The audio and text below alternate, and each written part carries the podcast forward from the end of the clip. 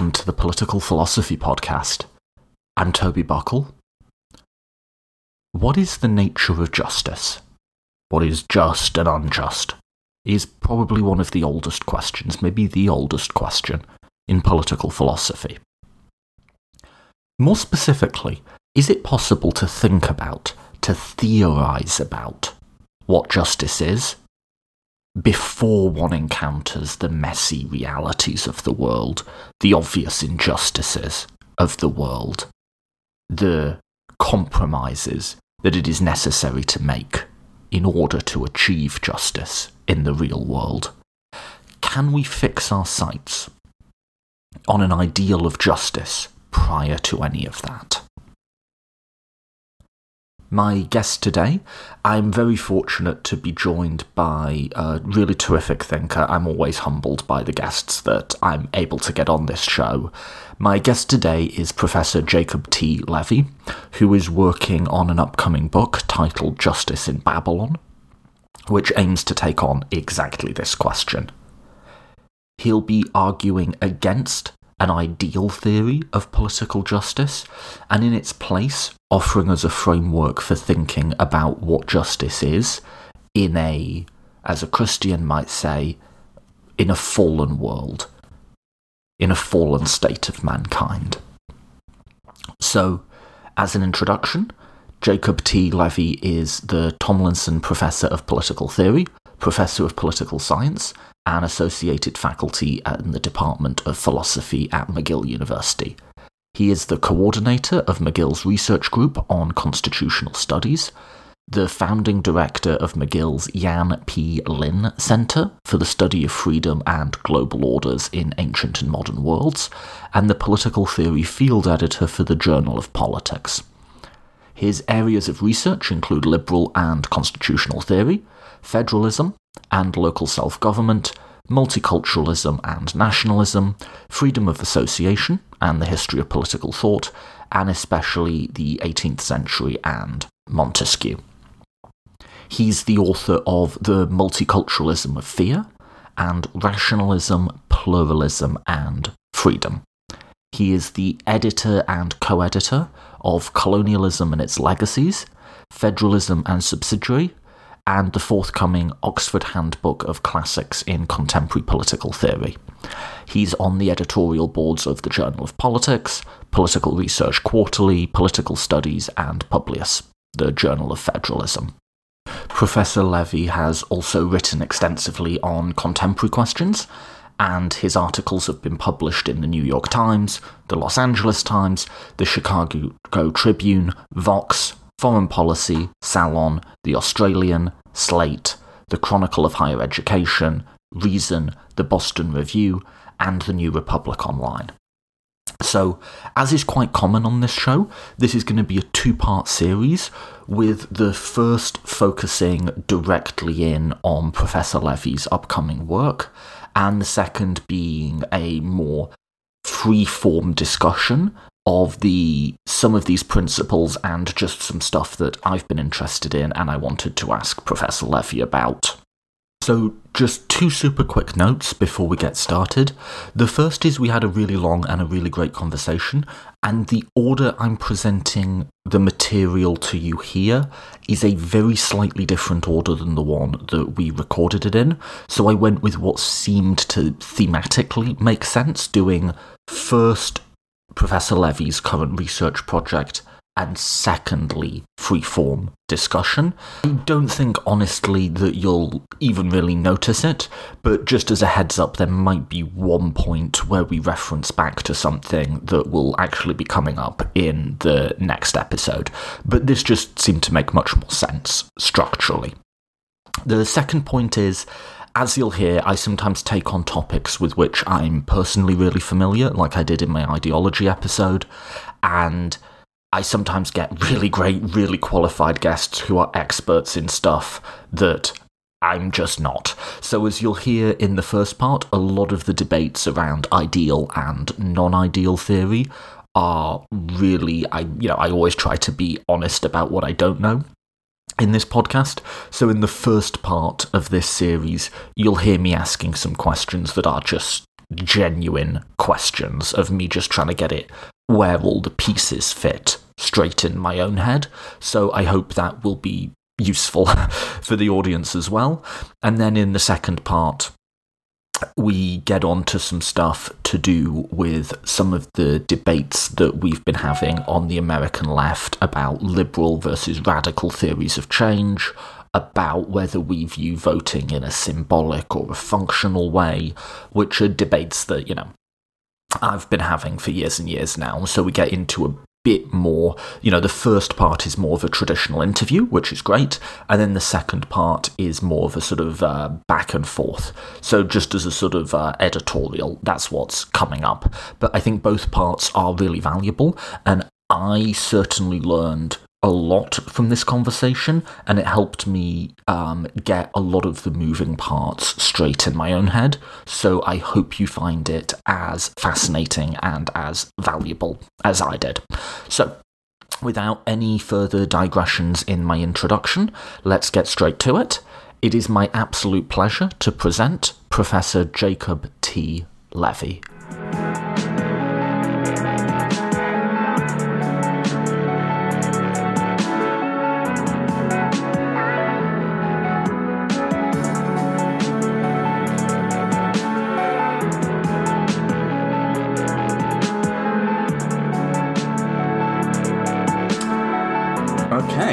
Joined today by Jacob T. Levy. Jacob, thank you so much for coming on the podcast. Thank you for having me. I've been looking forward to this. I appreciate that. Um, so I'll have already introduced you at this point, but um, do you want to just briefly say like what sorts of issues that you work on and um, uh, what what interests you in your research?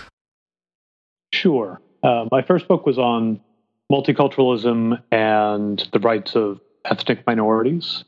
My second book, Rationalism, Pluralism, and Freedom, was more broadly on intermediate groups in liberal political theory and the history of liberal thought and in uh, contemporary liberal societies. And along the way of those two projects, I've had side projects on federalism, on the rights of indigenous peoples, and on history of political thought, including some fairly sustained work on both Montesquieu and the 18th century, including the American founding. The work that I'm embarked on now, that we're going to talk about more today, is work on how we think about political norms and normativity under the assumption that the political world is a deeply flawed and imperfect place. This includes concerns with uh, the normality of being alienated from politics, and uh, it includes critiques of social contract theory, both historically and today, that build into our ideas about politics a strong orientation toward universal agreement, toward consensus, toward belief in the state as a machine for the production of justice. That's an idea that I started to reach in rationalism, pluralism, and freedom, uh, and both in the history of political thought, part of that book, and in the analysis of why we should have robust defenses of associational freedom and minority rights. Uh, but it's now turning more and more into the center of my research. So, your starting by rejecting certain forms of what we might call ideal theory and then setting up an alternate way of thinking about political normativity in its space. Yes, that's right. Okay, so can we start with ideal theory, but then I have some more just vague, meandering questions about um, alienation from politics, um, consensus stuff like that. Um, but could we start? Could we start with the nitty gritty and work out? Does that make sense? Sure. Okay, so let's do ideal theory. Um, could you? I mean, do you want to start here and just give us like a, a short definition as to what a political theorist might mean when they use that phrase, or political philosopher, I guess, in this case? So, ideal theory has been turned into a kind of technical term of art by John Rawls and his methodological followers. And it tends to mean three things more or less all at the same time. One of them is that in thinking about a normative question, we want to get the answer right before we start to worry about what compromises with the flawed world would and what getting it right means includes in part what's called the assumption of full compliance. We don't want to build into our principles the problem that people are going to cheat or break the principles. We don't want to let them bias our moral considerations by blackmailing us and saying, well, if you set the standard too high, I'm simply not going to do it. That, says the ideal theorist, doesn't count as any kind of a reason at all at the stage of working out what the right thing to do is. Maybe later on, as you're working out compromises, you have to compromise with the fact that there are people who are going to cheat or there are bad people. Uh, but at least in the first instance, you want to identify what's right by thinking about a world in which everyone would do whatever the right thing is. A second consideration that people make is that our norms ought to be willing to be ambitious. Now, there's good reason for not thinking those are just the same thing. But one of the arguments for full compliance as an assumption is that if you don't have full compliance as an assumption, your normative aspirations will tend to be too low because you'll only be setting goals that you think people can morally really easily hit. And the third the third is an image about how we how we morally learn things. It's the belief that you can only really see moral questions in light of the highest of ideals. And that problems of injustice or problems of remedies or problems of restitution uh, all, all have to be viewed in light of first understanding what the really best answers are. Okay, so this like you say, this this when you when you talk about that sort of construct, I just go straight to John Rawls in my head, right? Like that's who's um, uh, sort of would personify that way of thinking about politics. There was one line um, from your paper on ideal theory that caught me because I think it it very much applied to me, where you said Rawls is often a much more interesting and nuanced thinker read directly than um, he is in the eyes of people who disagree with him. I was I was wondering if you just had any thoughts on because I, I for you know it's called the Political Philosophy Podcast. I haven't touched Rawls that much, in spite of the fact that that's like usually the first thing that you know, you read on any political theory case. And I guess I just sort of don't like Rawls. Like, and I. I, not that I. There's nothing about like the two really? principles of justice or political liberalism that um, I especially disagree with. He just does seem to represent a number of methodological steps that I think are not particularly useful in constructing good political theory. Um, and so I think your little quip about. So to me, Rawls represents someone who wants a clean divide between, you know, the political and um, ambitious life plans, whereas I think any sensible political theory would see it as a spectrum. He represents someone who's overtly anti consequentialist, whereas I'm quite influenced by that, and so on and so forth, right? Um, and I think I pr- almost certainly fall into that trap of reading a sort of cutout version of Rawls, and that people who are Rawlsian seem to be much more um, nuanced, not just nuanced, but much more sort of multivariate and um, than the sort of paper mache version that I'm ascribing to them. So I was sort of wondering what your your overall read of him as a sort of uh, figure in this discipline is.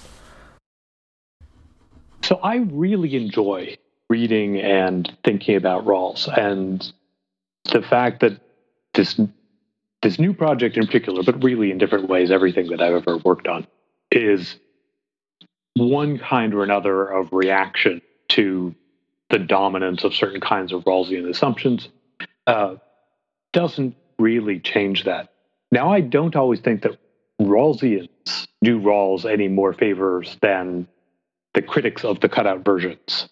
I think that a lot of Rawls's ideas, when distilled down to slogans, take on a life of their own that become really powerful things for people to argue about that don't do full service to how interesting uh, theory of justice and political liberalism and even law of peoples really are. He's he's not a simplistic thinker, and his reasons for making methodological moves aren't simple or unthought out.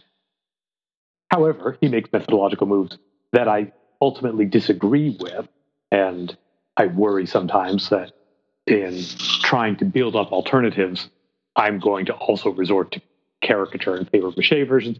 And I'm tempted to partly because I do think the caricature versions and the paper mache versions get picked up by some of his followers. And so you'll get much more dogmatic methodological statements from people who just treat Rawls as sacred text than you would have gotten in Rawls's work on his own. But for the spirit of your question, no, I, I think that Rawls is a really rich and interesting and important thinker, and I think that there's good reason for us to still be working in his shadow, even though by this general st- generational stage, a lot of what that means is pushing against and trying to find new paths. And I'm really trying to do work that proceeds from completely different methodological starting points. Uh, but I, I, it's it's important to me not to do it in a way that's dismissive. Yeah, so it's. I mean, look, I'm not a professional political theorist at all, but what you're talking about there, it feels very like my relationship with Marx. That I'm not a Marxist. He makes methodological moves that I don't think are correct, if we can say that. But nonetheless, he's he's very interesting and rich and you wouldn't get that about the historical Marx from listening to either many of his detractors or many of his followers. Absolutely. You, you know? Um, and so there is that. I forget who said it, but the quote that sociology is the ongoing and unholy communion with the ghost of Marx. Like, it does seem to me, in some sense, correct that Marx has the place that he has. I've always been so much more dubious that, that Rawls is the you, you, know that it's like Rawls and his critics is what you learn in your introduction to political theory class. You know that. Um, I that's not what I teach in an introduction to political theory class. I I, I did come up through school learning introduction to political philosophy in particular that way. Uh, I, I think that we're a ways beyond that now. But in a political theory context, we we get a comfort with the problem of great books and the thought that there really are authors and thinkers who make decisive contributions which then suffer from a kind of intellectual degeneration and get distilled into talking points. To, uh, but without that serving as a reason to dismiss or stop reading even the really wrong, great, interesting thinkers. And I think we're also a great, interesting thinker. Who you also think is is wrong about a number of like yes. quite foundational oh, things. Absolutely. Um, so let's get into why why he's he's wrong. So, um, in terms of Rawls's account, he he is an uh, uh, he is constructing an ideal theory in the sense that you've described of something that is sort of right prior to its contact with the world. Um, that seems intuitive on one level, but it's also just so um, so clearly in tension with so much else of what we talk about in political theory. So, as you discussed, Hume talks about justice, which is Rawls' central idea, as something that I'm probably butchering this a little, but is necessarily arising out of real world circumstances. If there was no scarcity, there'd be no need for a conception of um, individual, there'd be no need for a conception of distributive justice. But Rawls tries to find a way to take that sort of obvious sentence about the world and still square it with an ideal approach. Am I right in that, or did I get that wrong? That, no, that that's right. Um, Hume introduces a set of ideas about justice that Rawls uh, turns into an official statement of the circumstances of justice. The circumstances of justice are moderate scarcity in the material world, such that we're neither in the condition of superabundance nor in the condition of lifeboat emergency ethics. Hmm. Moderate scarcity um, and moderate or limited altruism, sometimes also expressed as mutual disinterest. So Hume says if we were infinitely altruistic toward each other, then we would never have thought of the virtue of justice justice is how we organize our life, given that there's scarce things and different people claiming things for themselves over them. Rawls takes that on board. He thinks that justice is that kind of virtue. However, he then says, let's try to construct or imagine what our conception of justice is, what we think justice consists of. And he says, in doing that, we will do ideal theory, such that we will compare a whole bunch of different theories under the assumption that the theory we come up with would be universally complied with. Now, that's at best a tightrope to walk. And Jerry Cohen famously pushes really hard to try to knock Rawls off that tightrope and says, if we're imagining that people would do the thing that the theory says they should do, then why should we introduce all this stuff about limited altruism as a starting point? Why not imagine they should do they that they would do what they should do? Full stop. I think that Rawls's tightrope doesn't fully work. I think that Cohen's right about that, though I think Cohen's pushing the wrong direction.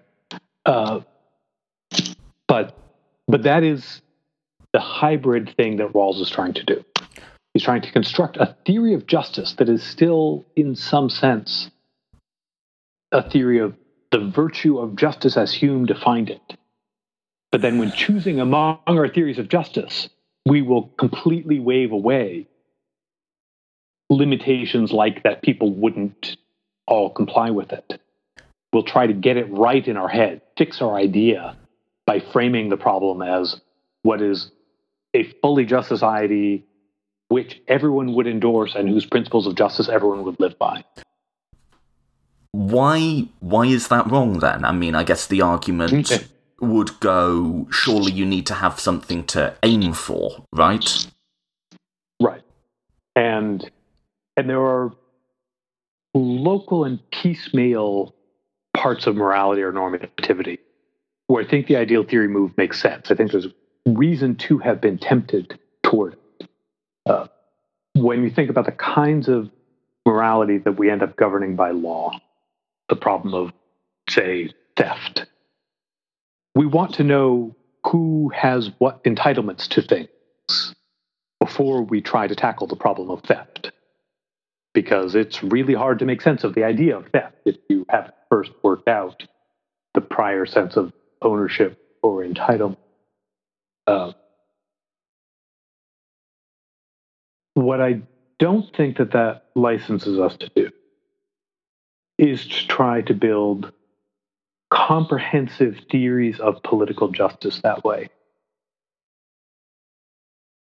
In particular, full compliance seems to me vulnerable to, well, the Cohen's kind of objection.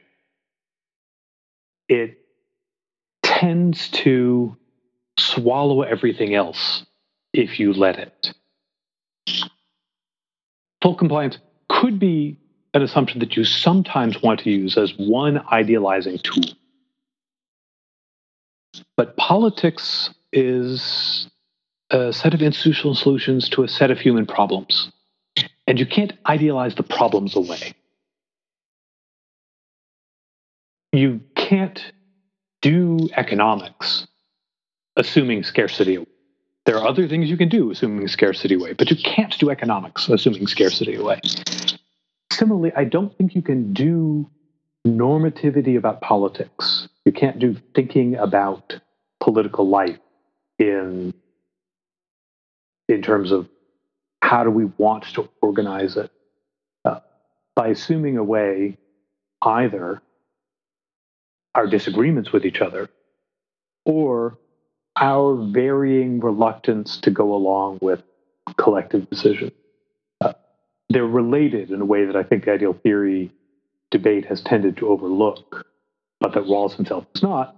Full compliance requires consensus because Rawls builds into what he means by ideal theory the idea that we will all endorse the same principles of justice and we'll all live by them and we will all know about each other that we all endorse and live by the same principles.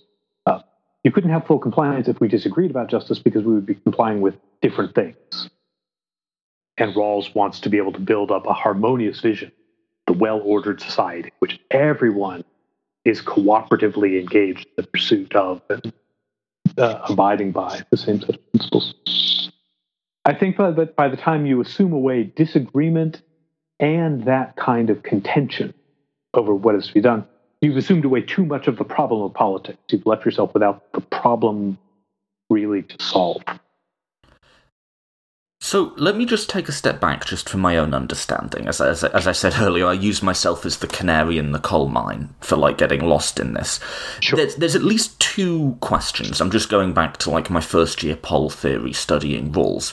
There's when it comes to compliance, there's you know what would these abstract individuals in a theoretical original position you know, what could command full compliance there, then there's also just the real world empirical question of could a society be constructed such that you get full agreement or even like overwhelming agreement to like the basic Rawlsian principles of justice, right?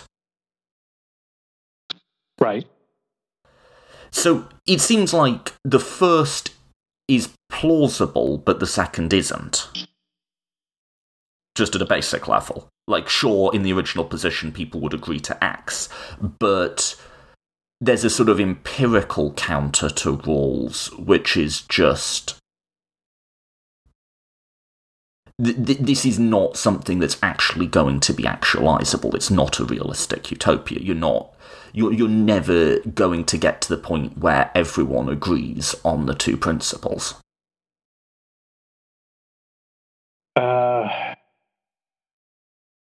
I don't want to attribute to Rawls the thought that you could. Um, it's just a waypoint. It's just a, a, a, utopian vision to strive towards. It's a marker to hold to, against to, our to existing. Orga- to organize our thinking, to allow us to rightly frame the the idea in our heads of what justice is that we're aiming for. The role of the thought experiment, the role of the original position. Uh, this is all very funny. This is me more or less defending Rawls uh, when that's really not what my work is like. Uh, but the role of the original position in the thought experiment is to allow us as real people, us eventually he'll say as citizens of a democracy like ours, to be able to frame an idea of justice that allows us to pursue it in the world. It's not to model the world. And so the, the problem with the original position isn't, can't be, if we're being fair to Rawls, that, well, people aren't like that. People don't have that suitable level of um, disinterest, of abstraction from their personal commitments, uh, the kinds of criticisms that, say, Michael Sandel has made of Rawls for a long time are, in my view, profoundly misguided and unfair. The way that the original position is used, even in theory of justice, to say nothing of in political liberalism, simply isn't that it's a scale working model of the world. It's meant to be a way to let us, people like us, real people, learn about what justice demands. I don't think it does that. But the reason why it does that isn't that it's unrealistic. But, and, so I guess this gets sort of onto the point, though, is if you've produced, if the if the purpose is to create um, a yardstick with which we can measure existing institutions and say, you know, we found what justice looks like through this thought experiment. Now let's see, you know, does the contemporary United States meet that conception of justice? Then, if that, if the realization of that conception of justice stipulate it's impossible, then is that then then isn't that sort of an argument against it, even if Rawls isn't overtly claiming that it is realizable? If we if we're measuring to something that's not congruent with the way human beings actually participate politically. Good. Um, so there's there's at least a possible difference between not congruent and not realizable. Okay not realizable could just mean so ambitious that it's always at the horizon. To the ideal theorist, that's not a criticism. That's, that's just point. way. Right. That's the point. That's just a way of keeping your eyes elevated so that you're moving toward progress rather than letting your eyes fall down so that you start moving in the wrong direction. Uh, Whereas not, not congruent um, so you can do it. Means means that you're engaged in the wrong enterprise somehow. Yes. Well, well, I mean, here would be my only point: is it seems to me like you know philosophers are always circling around this question of sort of what does it mean to be a human being, right? Um, and you could construct an argument you know, whether or not the argument succeeds, just stipulate that the argument succeeds. Um, that having moral disagreements and having differing interpretations of both um, the right and the good is actually just sort of foundational to what it is to be human, and hence having not just political dif- political differences on both shallow and deep questions is sort of a necessary part of the human experience. And if that were true, then yes, then the, the, the, the Rawlsian yardstick would be not a good yardstick in a more fundamental sense, merely than like it would cost a lot of money or we wouldn't get political cooperation right. for it. That's right. And and and that's that's a criticism that people from a variety of intellectual directions have made of Rawls and Rawlsian contract theory for a long time. Uh, people who were influenced by Hannah Arendt were making that criticism all along in the 1970s. Became very prominent in the 1990s when Jeremy Waldron, who really worked within the same intellectual tradition, the same analytic liberal democratic theory as Rawls, said, we need to treat as just as fundamental the circumstance of justice, the circumstance of politics, which include our disagreement about justice. And that's going to make it a central problem for our political life. How do we organize our disagreements? How do we get decisions, given that none of us has unique epistemic access to the truth? and then over the course of the 2000s, it became a, a big idea for those who started to identify as realists in political theory, uh, often under the influence of either Bernard Williams or Raymond Geuss. So, what's your assessment of that critique? Does that does that line of argument succeed, or succeed partially, according to you? Yes, uh, I I still think that you might sometimes want consensus as a local, temporary methodological step. My view is that lots of kinds of idealization can be helpful. Problems of normativity are always problems of partly trying to imagine a world that is different from the immediately surrounding world, because you have some image of better. And in order to imagine better, you need some way to pull yourself up by your bootstraps, some way to say, you know, even though I'm stuck here in the world, I have some ability to imagine and portray to you something that's better and some way to explain what would make it better.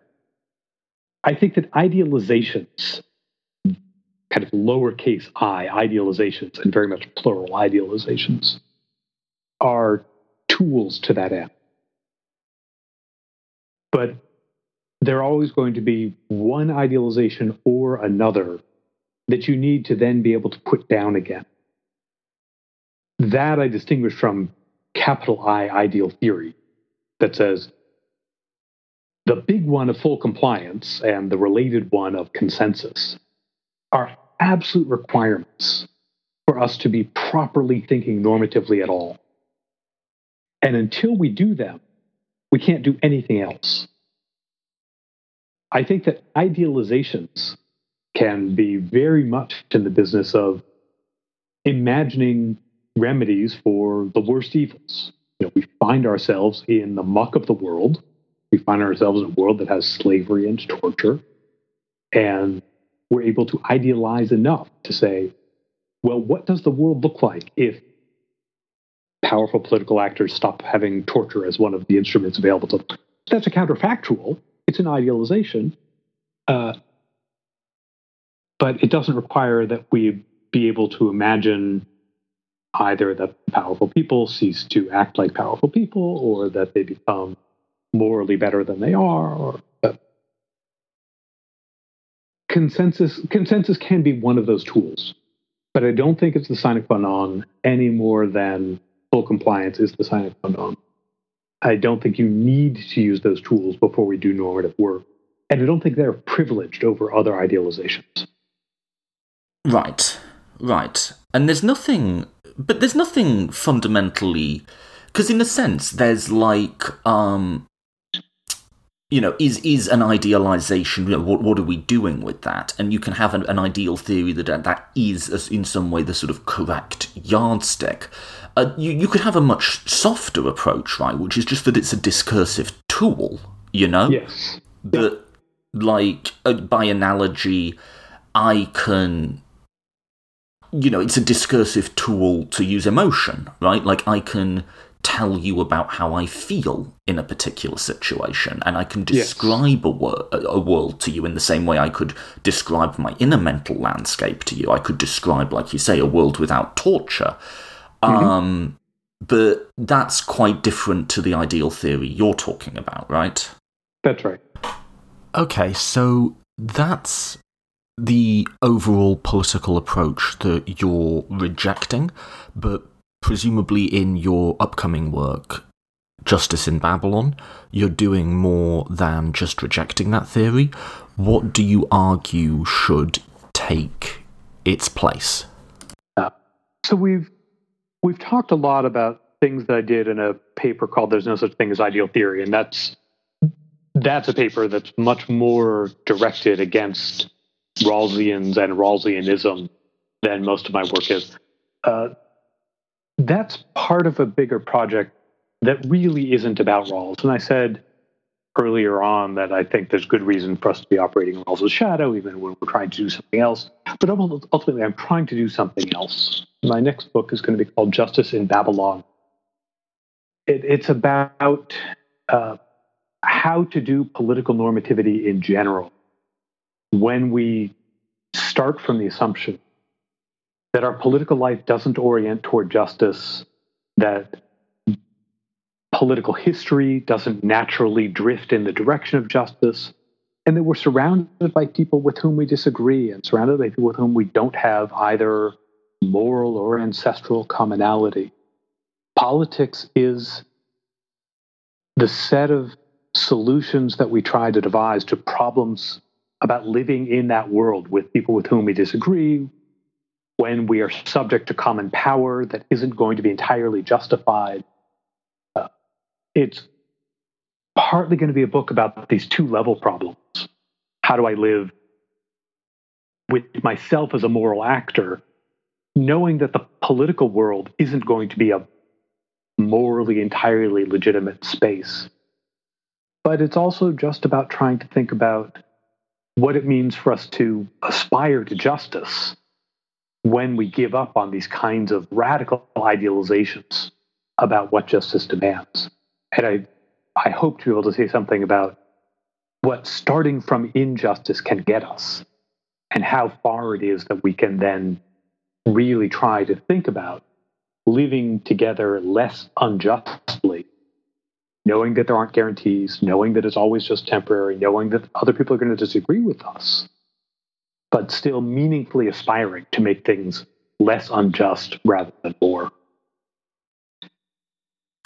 When's um when's the book out? You're not you're not.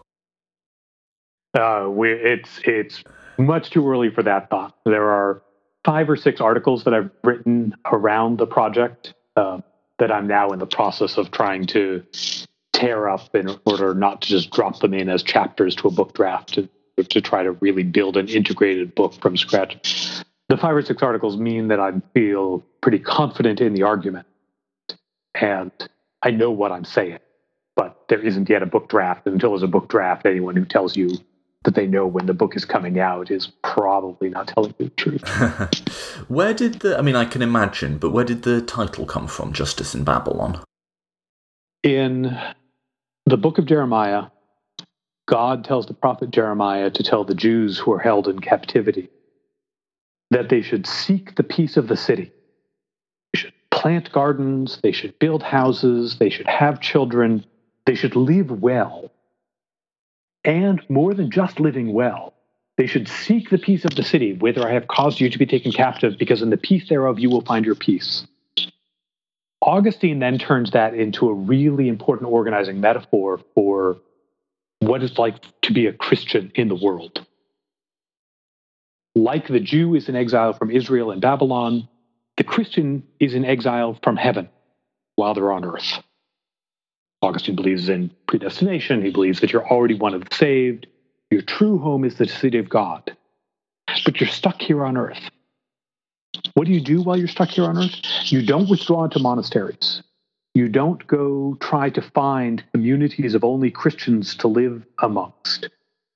But you also don't morally dress up Rome the way that a lot of Christians wanted to morally dress up Rome as being the manifestation of God's will in the world.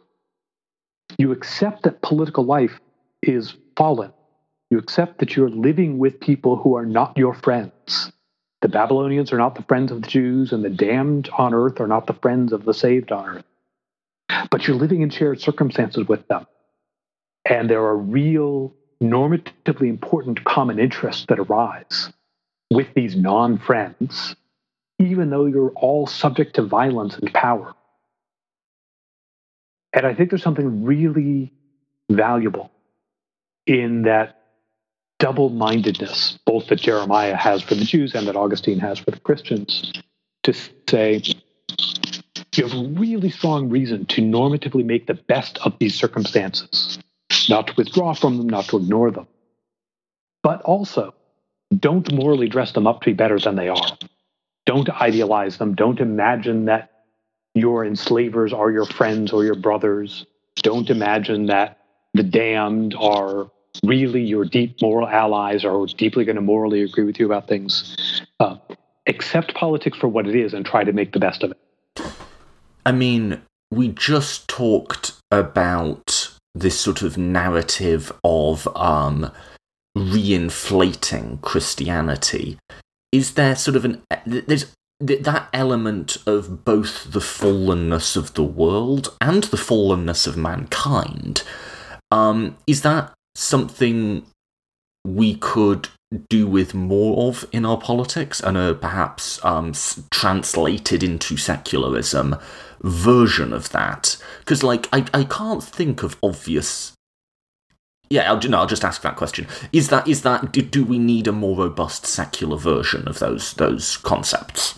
Yes that's actually the the part of one chapter that i'm working on right now this week is talking explicitly about what fallenness can mean for us when we don't have an image of what it is that we've fallen from that we share with Augustine.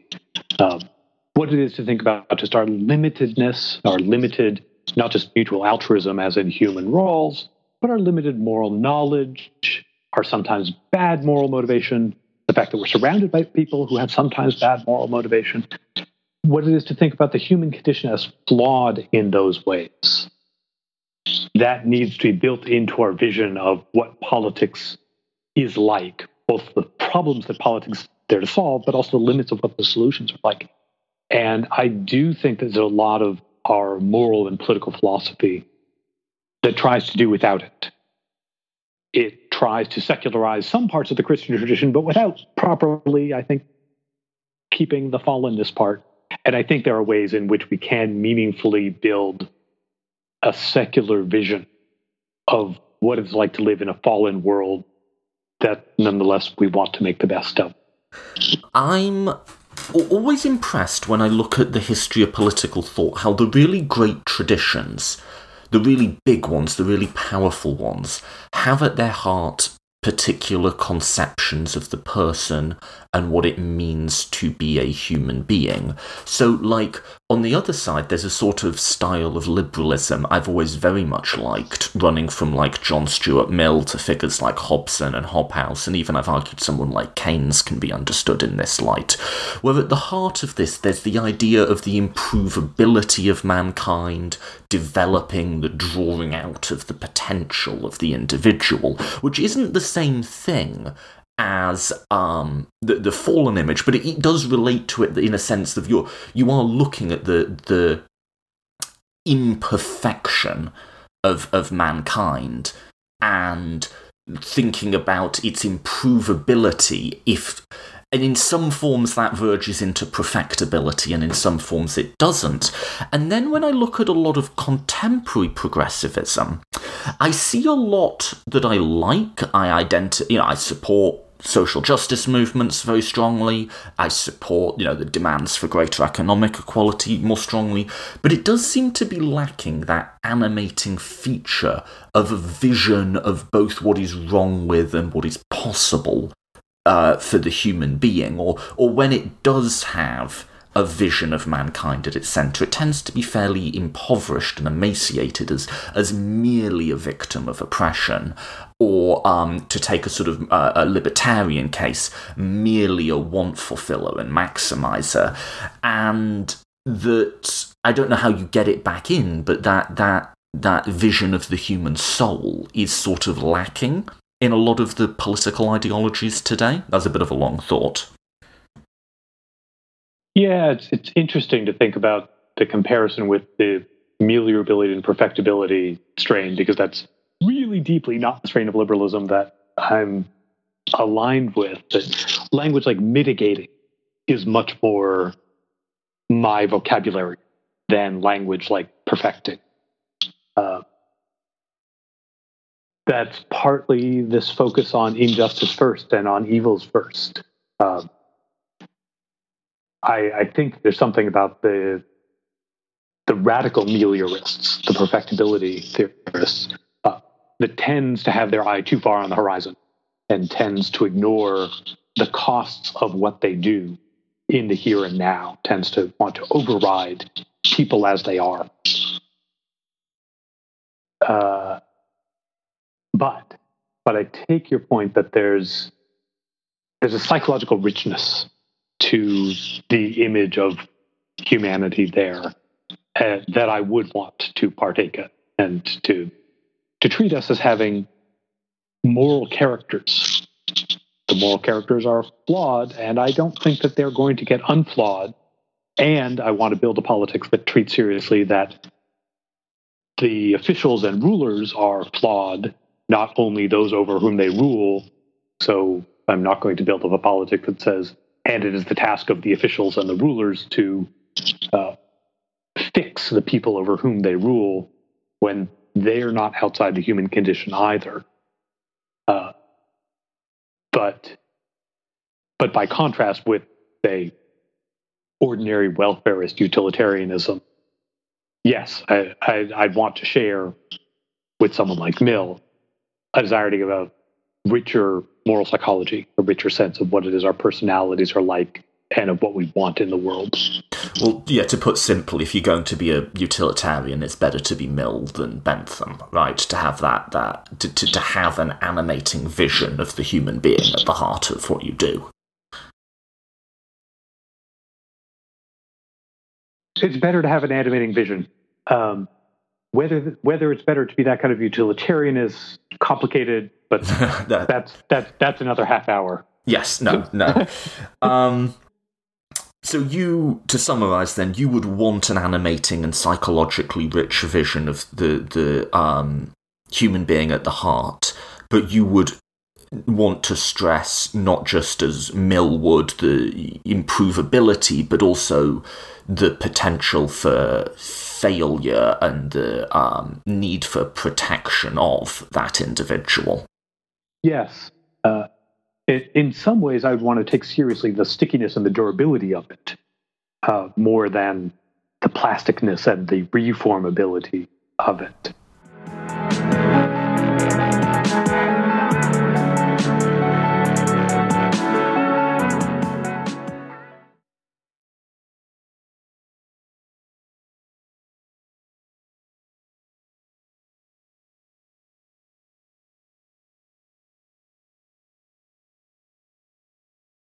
Thank you for listening to the Political Philosophy Podcast.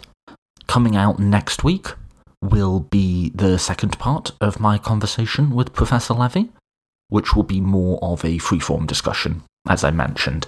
I may record one more interview and get that out to you. I'm still arranging the details with the guest, but it would be someone I would be really excited you know, I, I am. We, we get some good people on this show, right? Um, it would be someone I'm excited to get to, you. so I would get that out straight away if I made it work. And then after that, I'm going to be taking a pause on the interviews and doing some solo projects. The first will be an editorial series on Machiavelli, and specifically the role of Machiavelli in contemporary Republican ideology, Republican there, as in the tradition of viewing freedom as non domination, not the political party. I also am tempted to. I did some episodes on Brexit. I'm tempted to do some on the Democratic primary, although I'm not sure if I'm going to do those solo or with a guest. I have a couple of guests that I'd love to do them with, and I'm sort of wrangling with them to see if I can get them on. So, anyway, that's like a little preview of what's coming up on the podcast. As always, if you want to support us, you can do so by making a donation on Patreon. You can just go to patreon.com stroke political philosophy podcast. So, if the episode that you just listened to was as invigorating and stimulating as a cup of coffee, or conversely as bitter and unpalatable as one, consider donating a couple of bucks, an equivalent amount, to help keep us doing that. Also, if you want to support us but aren't able to donate, or indeed if you do support us and wish to support us more, um, just sharing episodes really, really helps. So if you thought this episode was useful, um, just share it on your own social media. That really, really helps. All the growth that we've had so far has been organic. And as always, a really, really big thank you to anyone who sponsors the show or shares episodes or does both. You're making it possible for this to happen, and I'm really, really grateful. Apart from that, uh, thank you for listening, and I hope you'll join us again next week for part two.